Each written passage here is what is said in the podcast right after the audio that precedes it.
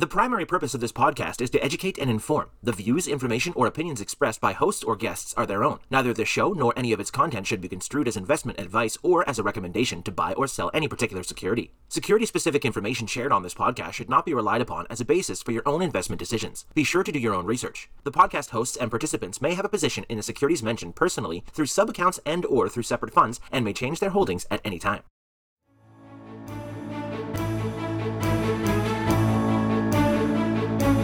Welcome to This Week in Intelligent Investing, where we examine timely and timeless investing topics to help you become a better investor. Enjoy authentic, unscripted discussion featuring Phil Ordway, Elliot Turner, and other thought leading investors. Brought to you by MOI Global. And now, here's your host, John Mihaljevic.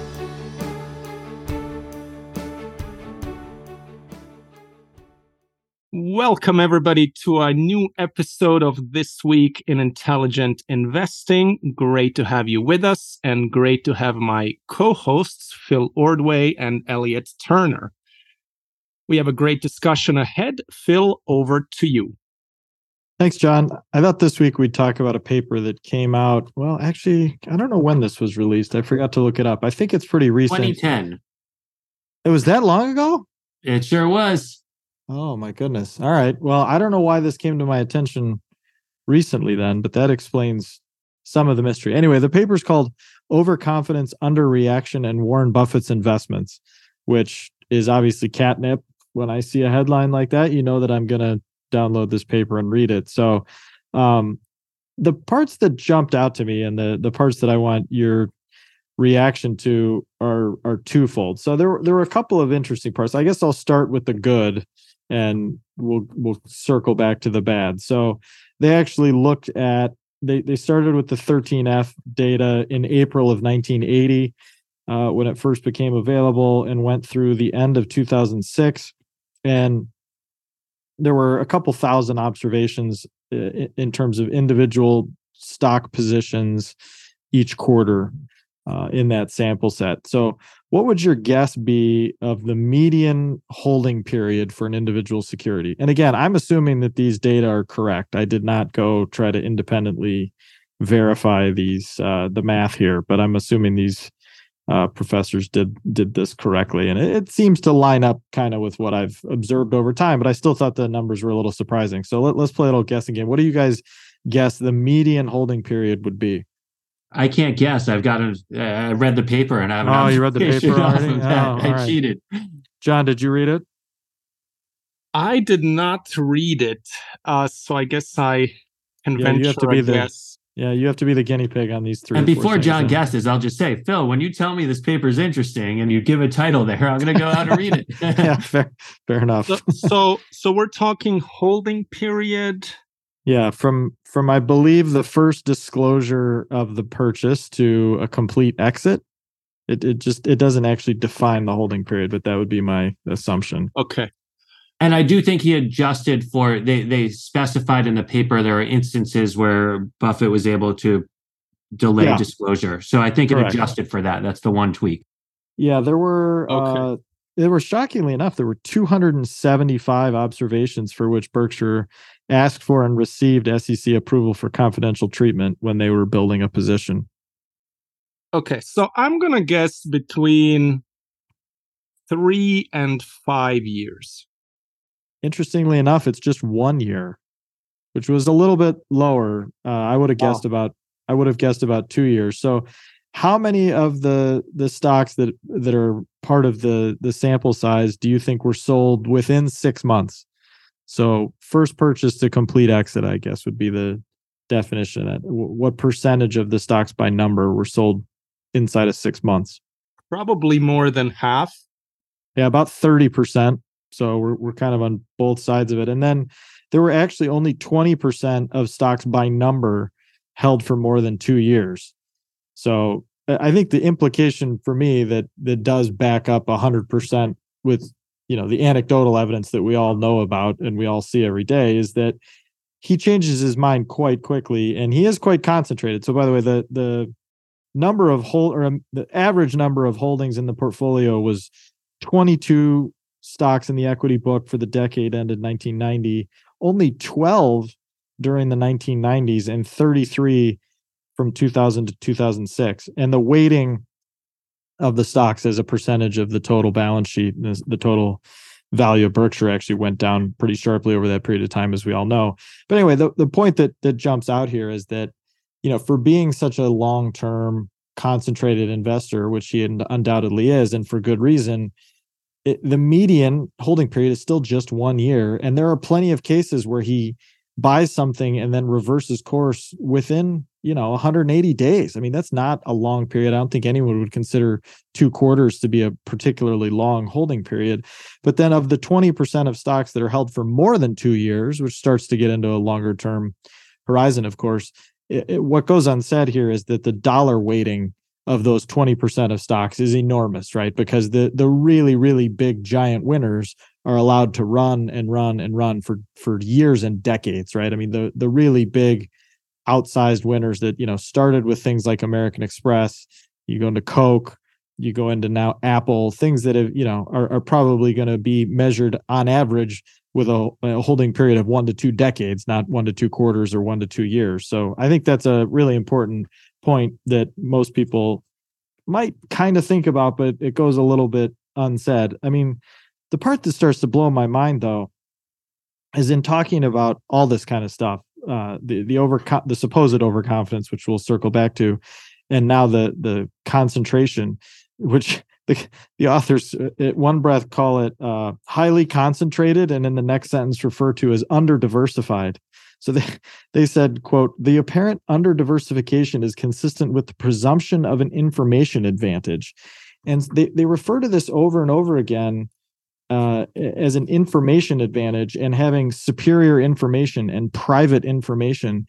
And again, these terms are are not defined, but I think you know they're they're well known enough that we can all presume to have the same understanding of what the authors mean. And I find it truly bizarre because I, I think in every single case of these, you know, the big investments that matter and, and even the small ones that don't really matter, there's absolutely no inside information there's no private information there's no superior information.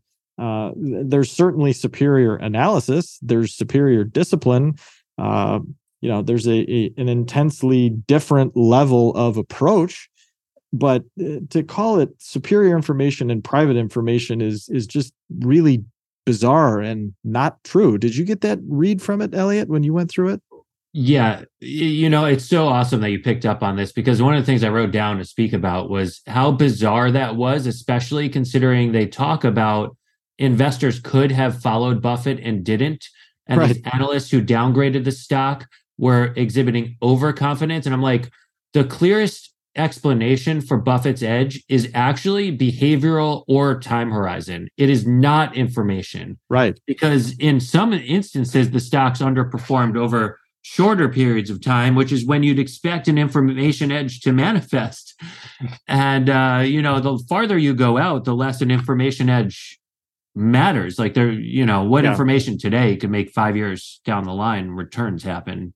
No, uh, it no, was I'm nonsense. Glad, I got I'm mad glad I was, that. I did too. I'm glad I wasn't the only one then. And I'm getting a little ahead of myself because yeah, the, the point of the paper is right here in this second sentence of the abstract, the market seems to underreact to the revelation of Buffett's trades. And it goes on to say that, you know, from the sample period of 1980 through 2006, it was possible to achieve investment results similar to Buffett's own simply by following his trades as disclosed through Berkshire Hathaway. And again, the presumption here is that, okay, he's pretty good. Like they they admit that that he's a quote you know superior stock picker, however they they framed it, and that the chances of this being all luck over the entire duration of the sample period is less than one percent. At one point, I think they even assign it like somewhere between one basis point and sixty four basis points as the percent chance of this being all luck attributable to Buffett, which is mind boggling and hysterical that they put yeah, a number on it that precise using a Monte Carlo simulation, but I digress. Anyway, the point that I think really bothers the authors is that they say an efficient market in the semi strong form would quickly drive equilibrium prices to reflect the information content of such disclosures, implying that no further benefit should be in the offing. And so their their leap to conclusion here is that because there's a lot of other evidence for overconfidence, which there for sure is, and we'll come back to that. Overconfidence is a huge deal, and that's why I was so excited to read this paper. But they take the exact wrong conclusion from this, which is that because because the market underreacts supposedly on the day or the week or the month of the disclosure of these trades, that demonstrates overconfidence, and the the evidence that they purport to put forward for all this is really thin and bizarre and completely lacking in my opinion and I, I, just found the whole thing really really strange i mean they say what is it what is unexplained is the underreaction as an explanation that we pursue in this study is overconfidence on the part of market participants such as analysts and institutional fund managers blah blah blah and because there's lots of other evidence for overconfidence they just seem to tie it all back to this with I mean, but there's no there there, right? I mean, did I did I miss some sort of grand revelation here, Elliot, that that was hiding? No, and I similarly thought that was bizarre. Uh, you know, I felt it was more an inclination, and it, to me, it all came down to time frame. To take a quick pop and say I'm out because that's not fundamental. not right. so much an overconfidence that they knew more than Buffett because on the revelation that Buffett has a position, often those stocks will rise sometimes considerably in the short term. So if you believed it was worth, you know, like 115 and it was trading at 100 and it's suddenly at 115, then shouldn't you move to the side? That's not overconfidence. yeah, I believe me, I know. So I mean, to further this point, there's there's a section on page 8 where they go into one of I think the most bizarre parts of a very bizarre argument about uh, insider trading and and executives' decisions, and and so they cite some other paper that says that they they found evidence that links insiders' option exercises and selling decisions to private information. And I will admit I didn't actually read that paper, but I'm going to go out on a limb and say that yeah, that's probably legit. Like executive directors and officers of a company uh, certainly do have private inside information, as you would certainly hope they do, running the company. And that information very legitimately informs their decision as to exercise options or sell stock in their own company. So I'm on board with all that. But it says, and I quote, since it is likely that private information of insiders overlaps with that of Buffett when Berkshire Hathaway has a position in stocks of their companies, then these trades are most likely to follow Buffett's lead, albeit with little effect on market prices given the relatively small scale of such trading activity. We further note that to the extent insiders share the same private information as Buffett with respect to their firms, overconfidence in the form of overweighting private information could conceivably add to the prospect of insiders appearing to mimic his trades. Like, I don't even understand what they're trying to argue here. Like, that just doesn't make any sense. Nope. Nope. Uh, yeah, that, that was definitely bizarre. Um, he's, he's I think part of the problem, one of the things I was thinking as I was reading this is okay, there there's some really interesting takeaways, but For there's sure. a there's a fundamental problem with applying Fama French models to try to explain Buffett because you end up like with these mental gymnastics of backing into reasonings like you're talking about right now. Oh yeah, that was my no, explanation I'm, for it. I could go. No, I yeah, keep I mean, going. I'll, I'll no, throw out some some other to, things after. To give you another example of the type of thing where this is just a complete fish out of water, and again, I'm not trying to disparage the authors. I, I have no idea who they are, or uh, I briefly looked up their backgrounds, but it, it doesn't really matter. But this this is just a a unintentionally hilarious example of uh, an academic style paper trying to pound a square peg into a round hole. Like it's really bizarre. There's a there's a line at the end of page 13 that says uh, they're looking at the performance of Berkshire Hathaway as a whole, uh, you know, kind of benchmarking it to the market and, and comparing its quote abnormal return. I, in other words, the excess return, the, the, the evidence of outperformance here. and they, they wrote, we also note a drop in the significance level for Jensen's alpha due to the higher volatility of Berkshire Hathaway's stock compared to that of its asset portfolio.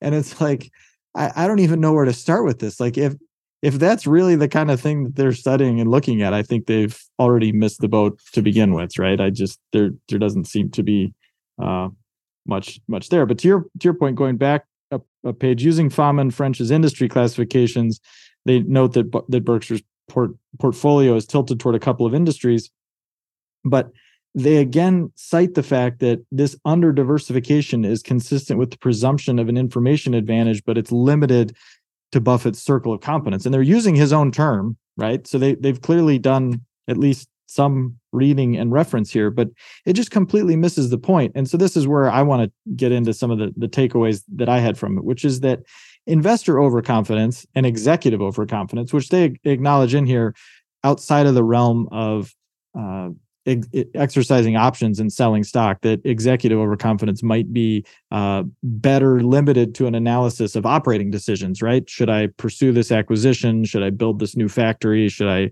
explore this new strategy et cetera et cetera where there is undoubtedly good evidence of, of overconfidence among executives there. And likewise investor overconfidence is very real and it's very problematic and there's tons of evidence for it. I mean the, the constant activity and constant churning of everyday investors, retail investors, professional investors, active management writ large is is an everyday real life laboratory that is evidence of investor overconfidence because every time you buy or sell if it's going to work in your advantage you have to be right and the other side has to be wrong or you have to have some sort of edge some sort of time horizon that gives you advantage something. And if you're making trades every day or dozens of trades every day week month whatever the case may be uh, you're more than likely exhibiting some degree of overconfidence for for the vast vast majority of people. But that didn't come up in this paper and that was really disappointing to me. I mean i think it just misses the entire you know point of the strategy. I mean at one point they cited that because analysts are often downgrading the stock as buffett is buying it and because institutional investors are often downgrading the stock when Buffett's buying it. That somehow bolsters their point. Again, like I couldn't, I read it two and three times. I couldn't quite figure out how it was written and, and what the point exactly they were trying to make was. But that is exactly Buffett's point. Is like he wants to be buying something when it's getting cheaper and when other people are selling it and when sell side analysts are downgrading it. Like that doesn't have anything to do with anyone else's overconfidence or Buffett's overconfidence. It has everything to do with Buffett's superior analysis and his different and better holding period and different and his and behavioral better, edge. Exactly, his behavioral edge and his different and better liability structure, right? Because he can hold these assets over periods of time when other people feel that they can't. So I, I just thought it was a very loosely written argument and very strange and and very different. And the other and different in, in not a good way. The other argument I want to make uh, beyond the overconfidence issue, which which you guys can chime in on and come back to, is that um, there is this implicit implicit argument in the in the paper that all you had to do was buy these stocks like the minute or the day or the, even the week. I think that that Berkshire files its 13F, and you know we we've seen this argument a lot out there. And I well, think, that wasn't an argument. That was the study, right? That was well, their sure. point. They studied well, the results and it said it had something like five percent alpha. Sure, and and and that's probably again. I'm not disputing the math. I haven't done the math to the value. I mean, I would probably have some quibbles with how exactly they were calculating the excess. Yeah, they return. weren't purely measuring alpha versus the S and P. It was like right. a factor based. It, it, was a factor based thing, and yeah, yeah, right. So I, I would probably have some issues with that. But the point is, you're right. Like I, I have a huge issue with the conclusion of the paper being that the market underreacts to Berkshire's disclosures of new positions. And all you had to do, you idiots, is go out and buy exactly what Buffett does when he buys it, and you're going to get the same results. Like nothing could be further from the truth, right? There, there are basically. Well, no, they didn't say the same results. They said you could get much better results than the S and P. Fine. I Important mean, I, well, qualification, though. I don't know. At one point, let me see. Um, I thought they said I, I did make. Said, they they said it was close to the same results. Yeah, fine. Which very well um, might be true, because most well, of the returns driven by the longer term holdings anyway. A hundred percent, but I'll have to find the exact quote. But yeah, it, it the the point is that if you were to do that mechanically, right, and you had the exact same liability structure as Berkshire did, the same quality, quantity, and duration of capital that Berkshire, and you were going to somehow tie yourself to the mast to resist the siren song of selling at the worst possible times, then yes, of course, you could generate whatever the returns on paper said they were going to be. But nobody has that. Nobody has that discipline. Nobody has that behavioral edge. Nobody has that temperament. Nobody has that capital. And so th- this is to me kind of a self-defeating argument and in a more in a broader sense I, i've always had a big issue with the notion of cloning someone else's results. And by cloning i mean like exactly mimicking their results. I have absolutely no problem. I think it makes all the sense in the world to say okay buffett or whomever is a great investor. I respect the process that's going on over there. They do good work I'm going to look at what they're buying and selling and see if that can inform something that I'm trying to do within my own capabilities, within my own capital, within my own circle of competence, et cetera, et cetera. Right? Great. That makes total sense. But if you're going to literally clone someone else, and clone means to take something and biologically replicate it, right? I think that's the worst possible idea because you have not done the work. You are not going to have the conviction. You are not going to have the same temperament. You are not going to have the same behavioral advantages. You are not going to have the same analytical insights and you are not going to have the same conviction to hold on or buy more when things get ugly. And you sure as heck aren't going to have the same capital and the same quality and duration of capital that Berkshire has right? So why why is this notion of like oh we should just copy buffett or copy everybody and, and do it the exact same way? Like you should be trying to copy the elements of his process and his structure that work for you. And you should be trying to seek what he sought when he was trying to become the best investor who ever lived not trying to just blatantly copy him and clone him. Does that make sense? Yeah we've talked about this a decent amount. You can't outsource conviction you can't just Munger has said explicitly, you know, like if you want to be the best investor, you have to find what works for you. um, you know, I obviously did not quote that exactly right, but I think everyone has to find what works for them in markets, find what fits their personality, find what has some sort of like fundamental rationale. So there's plenty you could learn from Buffett on that front. But if you merely wanted to just buy what Buffett buys, you should just buy shares of Berkshire and go to sleep easy every night. well, that, that's a great that plan. I mean, if you really want to do this, you're right. I mean, that that goes unaddressed in the paper, but yeah, that's certainly a, a decent option is to just buy Berkshire and express. I was wondering, way. one of the notes I wrote to myself uh, reading this thing was maybe a lot of these people who institutional investors who are selling it at the time of Buffett's disclosure actually own shares in Berkshire, and they're like, eh, I don't need to own this twice. Well, uh, I suppose that's one explanation, although I kind of doubt it. I think the ownership of Berkshire in that crowd is probably a little bit thinner than it should be, but who knows? I have no no idea, no idea what the numbers would look like on that. So I had a few things here. Um I and I picked up on a couple weird things, but but maybe some some bigger ones. Um one of the weird ones I, I thought is interesting and maybe it's something to think about they said if there was one factor they could identify which was deterministic of Buffett's uh, returns, it's that he under indexed, he essentially avoided entirely firms with high asset growth. And I thought that was a really interesting point because that could cover uh, growth as a space where you didn't go into high growth, but also like capital intensive firms who might be in the wrong phase of a capital cycle. Um, and I thought that was a pretty powerful point. I, I kind of looked at a bunch of companies that had had rough couple of years. High asset growth is definitely one of the hallmarks of some of those situations. Um, so I thought that was like an interesting throwaway line that maybe had a lot of value behind it, incidentally yeah. enough. Agreed. Um, I spent a lot of time looking at the industry chart. I thought that was so interesting. It was in the appendices of the paper. Yep. Um, and I think there were a couple notable takeaways I had, which is, you know, there's obviously a lot of persistence, but there's some interesting evolution over the years. So, like railroad and transport were like the least owned, and well, the second least owned. And well, we know what he thinks of railroads now, right? It's it's a core piece of the permanent portfolio. Um, and chemicals was the least owned, and he's actually invested, I'd say, you know, a decent amount of capital in chemicals over the the last decade uh, with the Lubrizol acquisition and, and a couple of public holdings that he's gone in and out of and in. Um, consumer slash technology where consumer was almost non-existent technology was non-existent. Um, if you look at their portfolio today i mean you know apple you could call a consumer company or a technology company but man it's pretty important and there's plenty of technology beneath it and there's a consumer staple beneath it so I thought that was pretty interesting. And then, you know, we're recording this on April 13th. Buffett spent three hours on CNBC yesterday.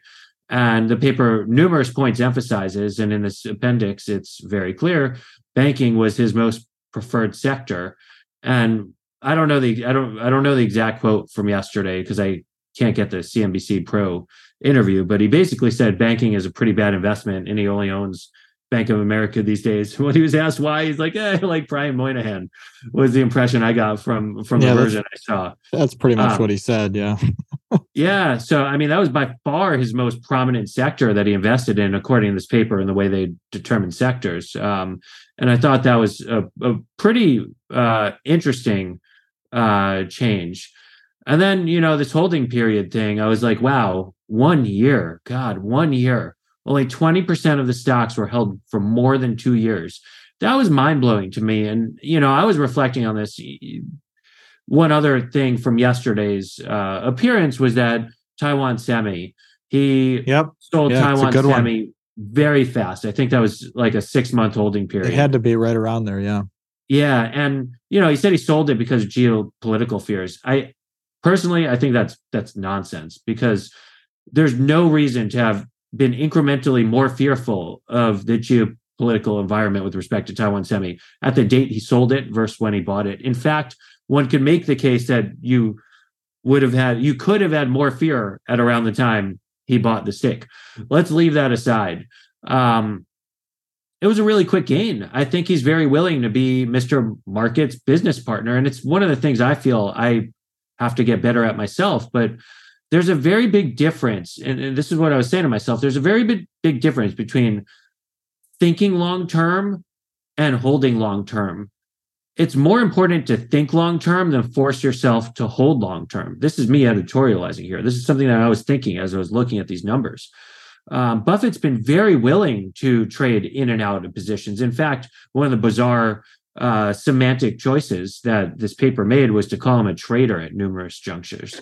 I, I, think he'd, you know, vomit in his mouth at the thought. But, yeah. um, you know, one could think long term, but you need not hold long term. He got a really good gain in Taiwan Semi pretty fast. So why not leave? You know, maybe he was expecting that kind of gain over like two years. Um, I don't know the answer. Geopolitics might be just something to wave his hand and, and give you know something something to Becky Quick to have a headline about. But um, I thought that was really interesting. Um, thinking long term versus versus act, holding long term.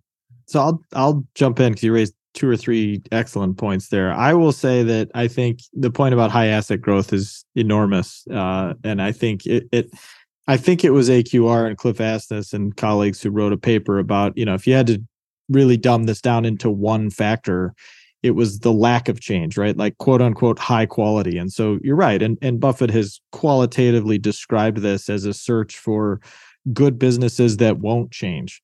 Right. So I think by definition, a business that's undergoing really, really rapid asset growth or any kind of growth, but as demonstrated by asset growth, is in an industry and in a business that is subject to high rates of change. And I think the base rate for businesses that A are in industries undergoing high rates of change and B have to fund really rapid asset growth, I bet those base rates are pretty poor relative to the things he thinks he can find and execute on. So that's point number one, which I agree is like a throwaway line that was worth the price of admission, so to speak, of this paper. Two on semi on Taiwan Semiconductor, I actually disagree. I'll take the other side of that because I'm pretty sure that in the holding period, the brief holding period that he owned Taiwan Semi was Nancy Pelosi's visit to Taiwan uh, lots of very aggressive war games, including the response to her visit to Taiwan. Uh, I, I don't think geopolitics is a throwaway kind of CYA excuse at all in this case. I think it's really scary. I think it really portends big important things for the world as to what that means. I mean, uh, could could Buffett be wrong? Absolutely, of course he could. But I think what he's doing is saying you know a 1% chance of a zero is is not worth it right? Because anything's times zero is zero. And and look i mean when and if taiwan is invaded uh you know taiwan semiconductors western shareholders are probably not going to have a great day. So um sure i meant that more in terms of like I, I think the quarter in which he purchased the stake was when uh, Russia invaded Ukraine. Right. I and agree, but uh, that was a that, different. I, am just saying, arguably, not necessarily the case, but you, I, I, I don't, I don't buy the case to be that much more concerned about it six months later that you'd be a seller of something that you bought before. Like I don't necessarily think the heat was uh, was all that different. It, it, was a concern at that time. I think uh, you know it was raised by a lot of analysts at the time that it was uh, definitely one of the bigger risks there. It was, but I think the evidence just became so much clearer over the ensuing months that this bolstered China's case in their own mind, and that this. Uh, and look, I think another thing worth considering is that you know this is not the kind of decision that he tends to react to in a day right i mean i i distinctly remember it in the case of the airlines with covid right where you could argue whether he was right or wrong or somewhere in between to sell the airline stocks in April of 2020 but he sold them in April of 2020 not March of 2020 and certainly not February of 2020 right so that he tends to be extremely thoughtful and deliberate. And so, yes, even though by almost anyone else's standards, he's acting quickly and acting with big conviction and in big size, but you know, eh, as the evidence comes in, he's definitely the type to quote unquote sleep on it, right? He's going to think about it for probably something more like weeks or months rather than hours or days. So, in, in my opinion, I think it was probably sensible and likely that he just digested the developments as 2022 unfolded as it pertained to Taiwan and reevaluated the risk in owning that investment. Yeah, no, that's fair. I was just, yeah, I guess as far as I see it, I, it's hard to imagine a, uh, I don't know. I could, could go on and on about that, but yeah, I, I mean, just, we can we can argue. I, there were some people that were saying that like Russia's invasion was a test run for what China's ambitions were in Thailand and in Taiwan, and that um, the lack of quick success for Russia may have cooled China to thinking about an invasion because it's a lot harder than you'd think, even in a case where you know Putin was like, "We'll get this done in three days." So I, I, just think you can make both cases. It just seems like a cop out of an explanation. But even in, um, in, there, you had Xi Jinping, you know, cementing his leadership basically forever, and lots of other things happening. So I, I don't know. Again, it's an interesting debate where we can't ever prove the counterfactual. So but whatever. The, but I, the I amazing the, part about it is that he changed his mind so quickly on the position anyway that he that he's willing to just say like right. you know and, and and it could be because it was up so much but he's he's like peace out i'm moving on to my next uh yeah investment. and so that's a great point and something that i'd love to test in an alternate universe is and and one of the great tests of an investor in my opinion is you know in this case it probably made it easier at least it would have made it easier for most people to say all right you know this situation's gotten worse in my opinion and i'm showing a gain on it so i'm just going to take this gain and move on to the next thing that's easier and better and safer and more reliable. It would have been really interesting to test it in a parallel universe where, for whatever reason, the stock was way down from where he bought it because 99% of people, in my opinion, would be more likely to hang on and try to get back to break even or something or, or you know, save some face so to speak, if they were underwater on that investment investment rather than sell it in the face of the exact same evidence, right? And I don't think he's one of them. I think that's what makes him so great and it's what makes a lot of the greats so great is that they're willing to do the right thing regardless of the prior actions the commitment bias that might be in place the sunk costs that have already been expended the losses they're showing on paper that are now about to be realized um, and i think it would have been fascinating but you're right i mean to me the best takeaway from this is just re-emphasizing the point that you have to let you have to constantly be turning over rocks to find that handful of big winners and I think it was this year's shareholder letter, right? Where he said, you know, an investment every other year, you know, a couple per decade was in the entirety of his performance record, right? The entirety of his success was those relatively small handful of decisions every 10 years. But there were dozens and hundreds of tiny little decisions that just didn't work out and didn't become consequential over that period. And so it wasn't like he was sitting there completely inactive. It wasn't like he was sitting there just waiting for that one thing to come along. But when it did come along, he seized on it. And when it was clear that it wasn't the big one, it wasn't working out. I mean, think about something like IBM, right? I mean, IBM could have turned into Apple, but it sure as heck didn't. And he moved on, right? Or he owned Wells Fargo forever and he moved on. And you know that that's the key takeaway for me is that you have to have this really good mix between behavior temperament holding period rational analysis probability weighting of opportunities and, and marrying that all up into the bigger portfolio it's just such a fascinating dance absolutely and you know i'll say this for myself again just to kind of beat the point into my own brain, but I think it's worth saying also. Eh, you know, I think a lot of us who want to be like great uh, long-term oriented investors think that means we just you know buy and then don't sell. Exactly. Exactly. And, And that's just it- not true. Yeah. just not true at all. And that's such a good good contrast between IBM and Apple, right? He bought both. And Apple, you you know, to that point about one investment a decade, that was the special one, right? That Right. generated you know, maybe the banks uh, in the beginning of the last decade were were an important source of return, some of those pref deals. But Apple, on a cumulative dollar basis, did way more than the combined investment in the banks during the financial crisis.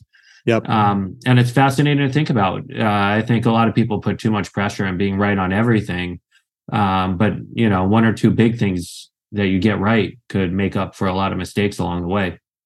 Yeah, it's such a fascinating example of like the advantage that public markets have over private ones, which is as an investor, it's such a more frictionless, efficient way to allocate capital between opportunities where for, you know, next to nothing or very, very low transaction costs, you can kind of patiently turn over rocks until you find great opportunities. And when you realize you're wrong or when conditions change, you can reverse course and get out of your mistake relatively easily. Right. And it's such a beautiful overlooked advantage that it's worth reiterating it here, I think. Yeah, agreed. I, I think that was like perhaps my.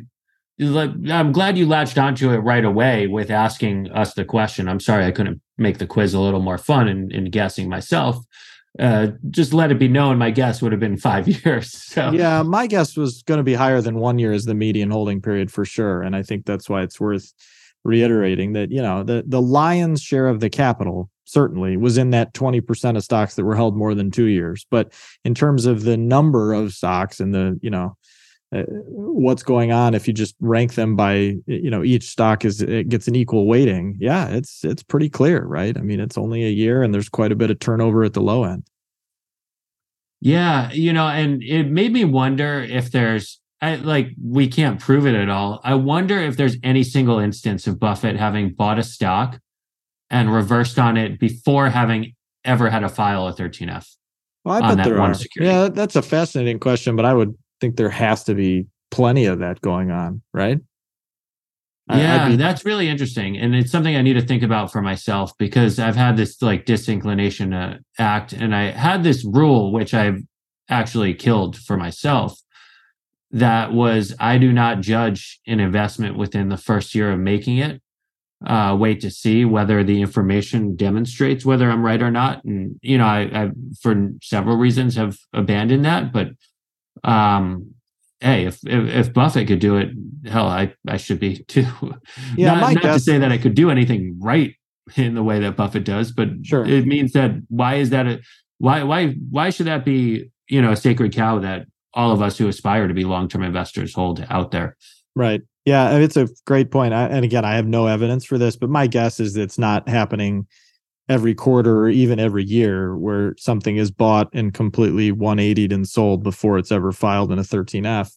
Uh, but I bet it happens multiple times per decade, would be my guess, right? Just by the nature of it. And certainly in my case, to your point, Elliot, yeah, I mean, I, I'm trying to say, all right, I'm looking at the business over a three to five year time horizon, right? I think beyond five years, you know, that's the hope, right? Is I certainly want to have confidence that the business will still exist and still be prospering at some level five to 10 years out. But like, I can't get too specific, right? The base rate of any forecast at, at my level is going to be, uh, you know, pretty broad. Like the, the base rate of accuracy is going to be low. The, the forecast itself is going to have to be pretty broad beyond that. So you're right. Like, well, why should I be completely reevaluating things inside of say six months, right? Like, what is two quarters, 180 days going to really teach me about anything? But there have been a handful of cases where, uh, you know, in the last 10 years, call it, where I've reversed course inside of, uh, you know, three to six months. And there are definitely a couple of other cases where I should have, right? So that's the bigger lesson to me is, is that I absolutely should have been taking a more self-critical look at decisions I just made and where I probably had enough evidence and enough uh, contrary evidence to say this isn't going how I planned. This isn't what I thought I was doing. I was wrong. Conditions have changed, et cetera, et cetera. And even though it's only been, you know, 14 weeks or seven months or whatever, who cares what sort of arbitrary time horizon it's been since I was buying this thing? I need to turn tail and go the other way. Do you know of any examples where Buffett disclosed a holding in something, sold it pretty quickly, and then bought it back later in a more meaningful way for a successful investment? Mm, well, I'm pretty sure he's done it with Disney, right? Because he got shares uh via cap cities and then sold them but i think he bought disney shares back again years later and then sold them again. So i guess that would sort of count right? I mean there was an acquisition involved so it's a little bit different right? Because it wasn't exclusively his decision the first time but you know i think he's spoken about it and said you know even though my reasoning for it was pretty legitimate uh, i was basically wrong and I would have been better off just sitting on these Disney shares for all these years, right? And he talks about I think it was in the ninth late would have been late 1950s, I guess. Um, maybe the mid 1950s when he had lunch in California with Walt Disney himself. And he's like, I was super impressed. He's one of the best business people I've ever met in my life. And all I had to do was go out and buy some Disney shares that day and sit on them. it would have been amazing, right? And he's obviously correct about that. But yeah, I'm trying to think of other examples of something where he's bought something, sold it, and then bought it back. I can't think of too many off the top of my head. Yeah, because I would think there's tremendous value in longevity, whereby you have experience with something know it really well. And I know he's cited longevity as a source of what got him into several different investments, you know, having read their annual reports for decades, knowing it really well, being ready to act when the time to act came about. But um, sometimes, I, I don't know, I was just thinking more for myself. There are situations where you could leave something aside and be in better position if and when the right opportunity arises uh, if you're just not thinking about it the right way at the time right. you buy it to leave right. quickly.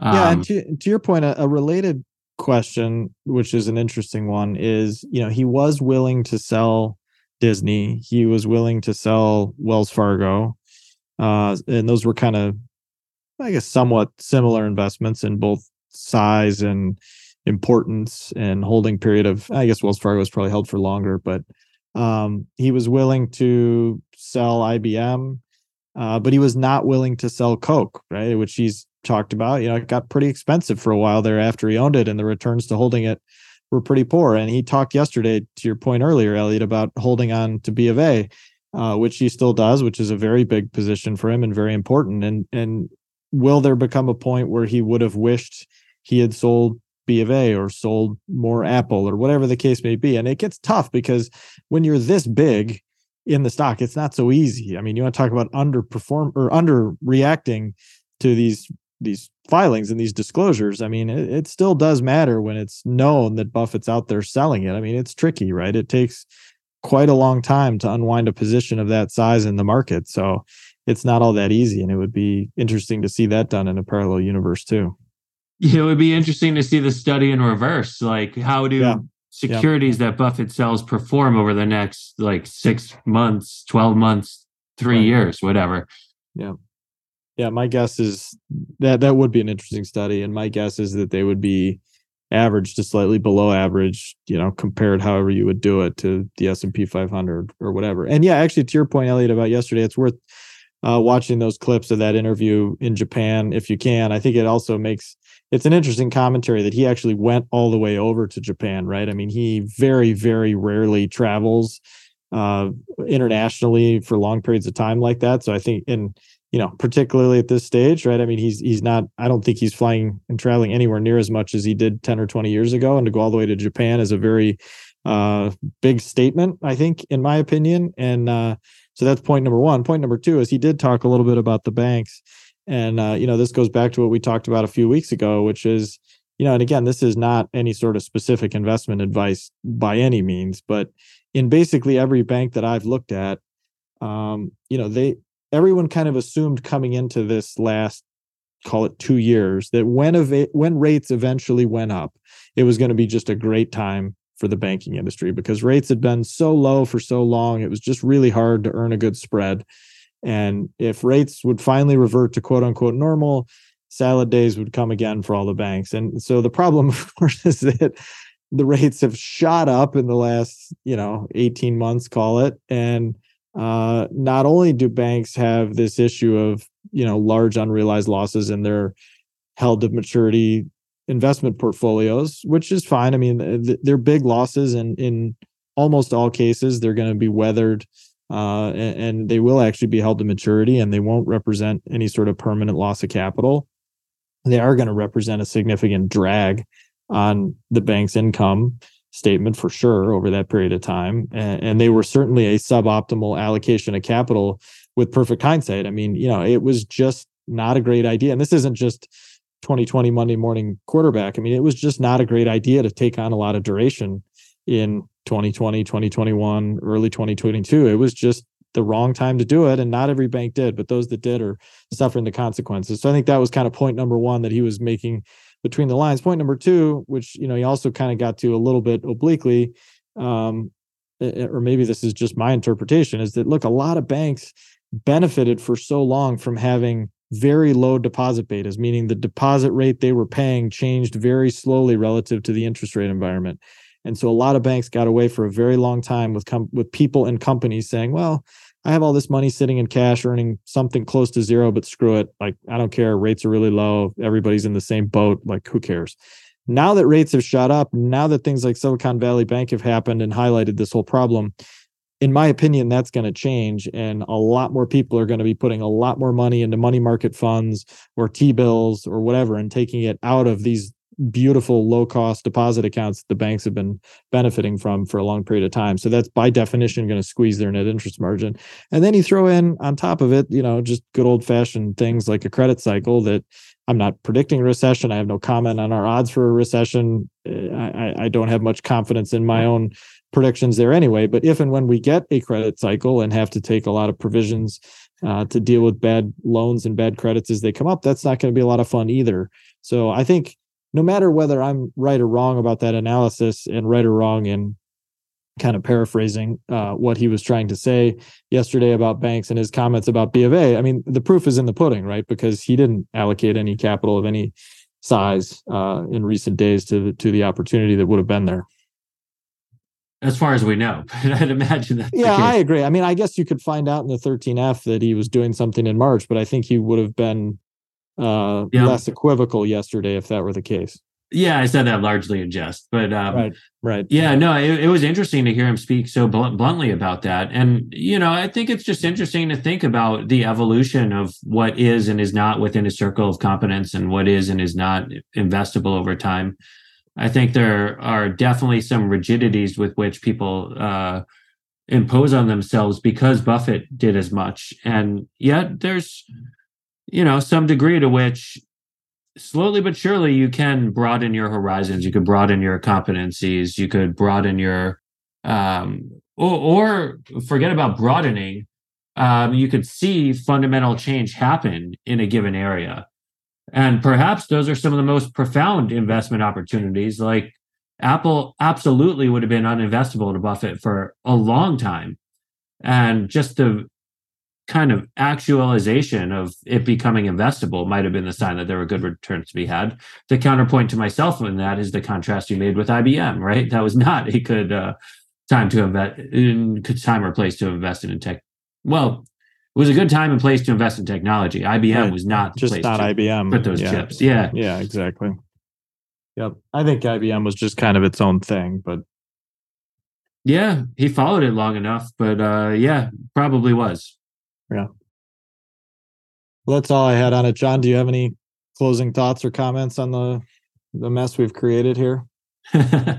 well, I guess just one uh, observation on the Buffett comment. Uh, was there anything he actually sold and then bought back? I wonder if Oxy would uh, qualify for that. So he are you saying because he bought the the pref- well, he bought common, sold, bought the preferreds, and then rolled that into common and has been buying a ton since. Is that the sequence? I'm not too close to to it. I, I thought there were also some sales along the way, but maybe not the whole position. But I I do think he was he did trim it at some point. I'm not sure though. It, was it before uh, they came to him looking for his support for the acquisition they were doing, or is that unrelated? Because I haven't. I, I want to say it was in 2020 that he was trimming, but uh, maybe I rem- I don't remember that correctly. But yeah, I, I, I do feel like he's been pretty flexible on the uh, oil and gas thesis, where you know basically um, he wasn't really excited about it, but recently seems to you know have uh, committed quite a bit of capital to that. Yeah. And to to the point i was trying to like see if it was there i mean the situation changed dramatically from where things were in 2020 to where things were in the beginning of this year when he started buying uh oxy every day basically yeah yeah exactly and and i think just going back to your point on um Taiwan semi, um, you know, it's I think both of you guys um, you know make make great points on that. And sometimes I feel like it can also just be the facts may not have changed, but one's assessment of the facts changes or one becomes a little more risk aware. Um, you know, I know that that happens to me a lot. Um, especially if a position grows in size, I tend to really um, internalize the risks a lot more. And uh, even if no new information comes out, you may just kind of decide that uh, there is a risk that didn't seem like a big deal, but over time you just assess it differently. Yeah, I agree. Makes a lot of sense. Definitely, definitely fair.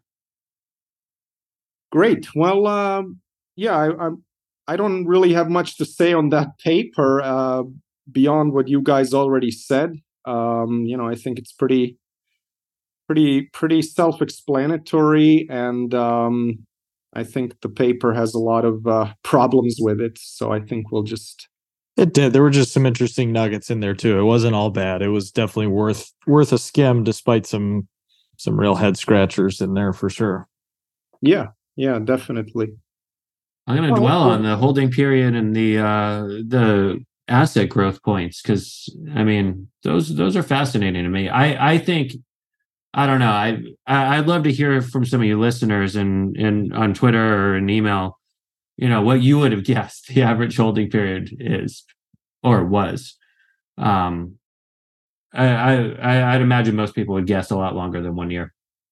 Yeah, yeah, yeah. I agree yeah and maybe that is the most interesting actually takeaway for those of us who kind of um, you know associate buffett with long-term investing and that association is uh, is not out of place. But even so you know there's nothing wrong with uh, with getting out of positions um, quickly you know? And I, I think that's just something that um, everyone should be aware of uh, especially if you you know find that you made a mistake um, why why hold on to something just to um, you know fulfill some kind of uh, artificial uh, holding period.